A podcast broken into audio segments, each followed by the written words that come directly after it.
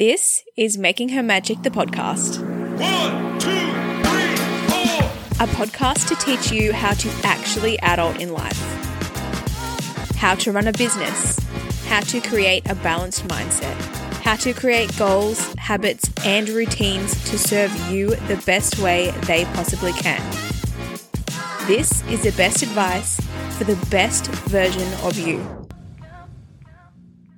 Hello, hello, magic listeners. Welcome back to Making Her Magic, the podcast. I'm your host, Amy Phillips, and this episode is all about discovering your purpose and the other things that I think are a little bit more important than that.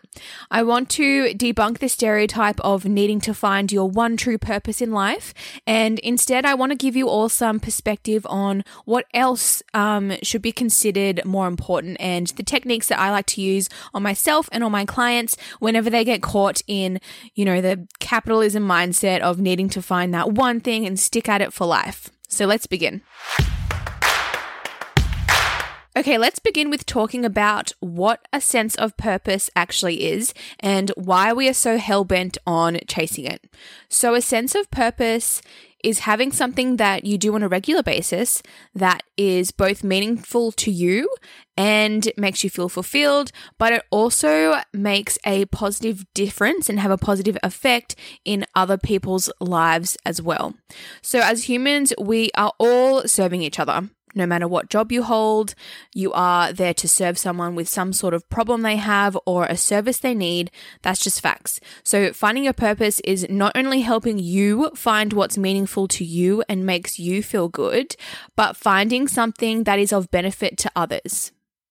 But what I'm challenging in this episode today is is that even important? Is that the end goal? I've been doing some thinking over the last year or so, and I keep leaning towards the answer of it not being as important or as necessary as we have been led to believe it is. Having a sense of purpose, I also want to touch on, doesn't necessarily have to be related to your career or the way that you make money. So, your sense of purpose could be something that's like volunteer based or it could be becoming a mother or a father or a caretaker or um, a part of a new foster community, you know, things like that that aren't necessarily bringing in money and, you know, supporting your family or yourself financially, but they give you that boost, that joy, that feeling of fulfillment that perhaps your job doesn't or can't give you. So, when you're listening to this episode and you're thinking about what your sense of purpose could be, I want you to think outside of the box. So, this could be in any aspect of your life. It could be in your personal life, in your work life, within your community, within your um, hobby, your sports that you do, whatever it is. Your sense of purpose could mean something completely different to your girlfriend, to your boyfriend, to your husband, wife, bestie, whoever, and that's totally fine. I think the idea of needing to find your purpose and the thing that you're good at or enjoy or want to do can lead to a lot of stress, especially in the younger generations. You know, the younger millennials and the Gen Zers who are listening to this right now might still be feeling the pressure and stress of needing to find that one thing that they're good at or enjoy enough that is going to be the path to fulfillment for them. And it's great to find your passions. I love talking to people who are passionate about their one thing they do or, you know, the couple things that they're good at and love. But for some of us, that just isn't our reality.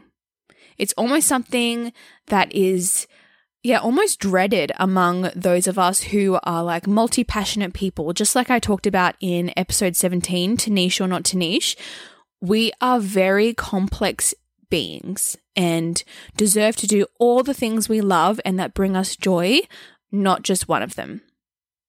So here's something I propose instead. How often do you feel confused and unsure of what you're doing and where you want to go?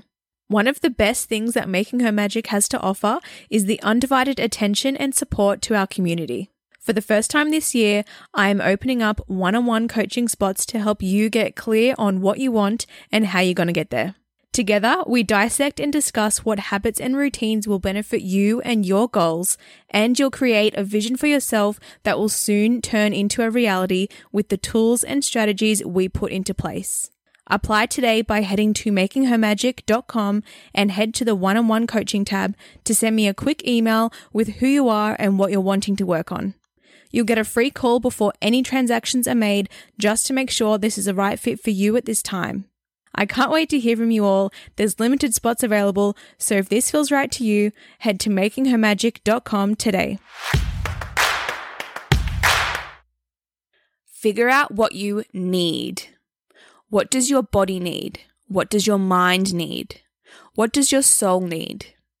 The three of these things are what make us who we are. And if we aren't honoring what they are wanting or needing us to do for them, I think we've failed in finding out anything. Like, forget about your purpose. What about your needs and your well being?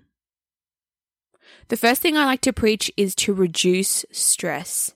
Stress is the least valuable and most detrimental emotional state that us humans can experience, and it's even been traced to causing, or at least bringing to the surface, certain diseases and ailments.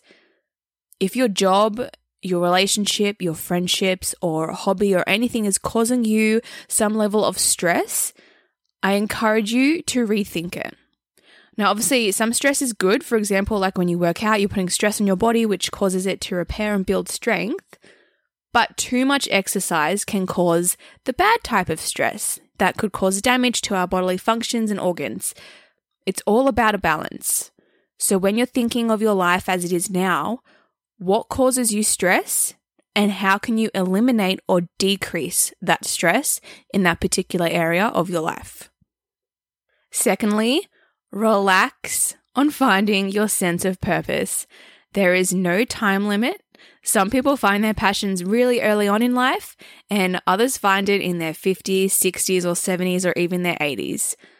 The key, though, going back to point one, is that while you're on your way to discovering what lights you up and makes you excited about life, make sure you're actually living.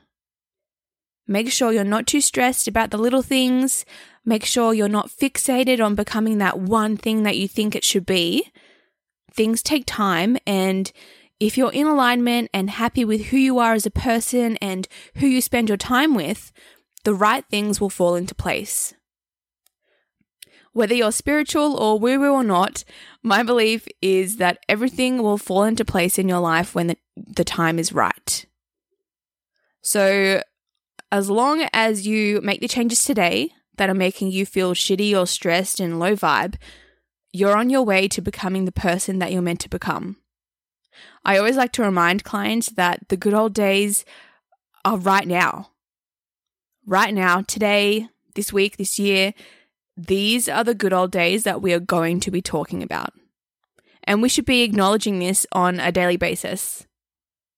The remember the time stories that we tell we hardly ever think back and say, yeah, I knew that was a great time in my life, or I knew I'd look back on this time and think fondly of X, Y, and Z. Becoming present and reducing your stress and reducing the pressure you put on the future version of you will allow you to be more aware of time as it passes and th- all of the things that impact who you are. So instead, think about what you can do for you. What's something that you can do today that will make you proud tomorrow, or next week, or next year. The snowball effect this will have on your life as a whole will honestly surprise you and it might lead you to your passion or purpose in life. But as I said earlier, until then, don't put the pressure on yourself to find these things right now. Life isn't meant to be worked out.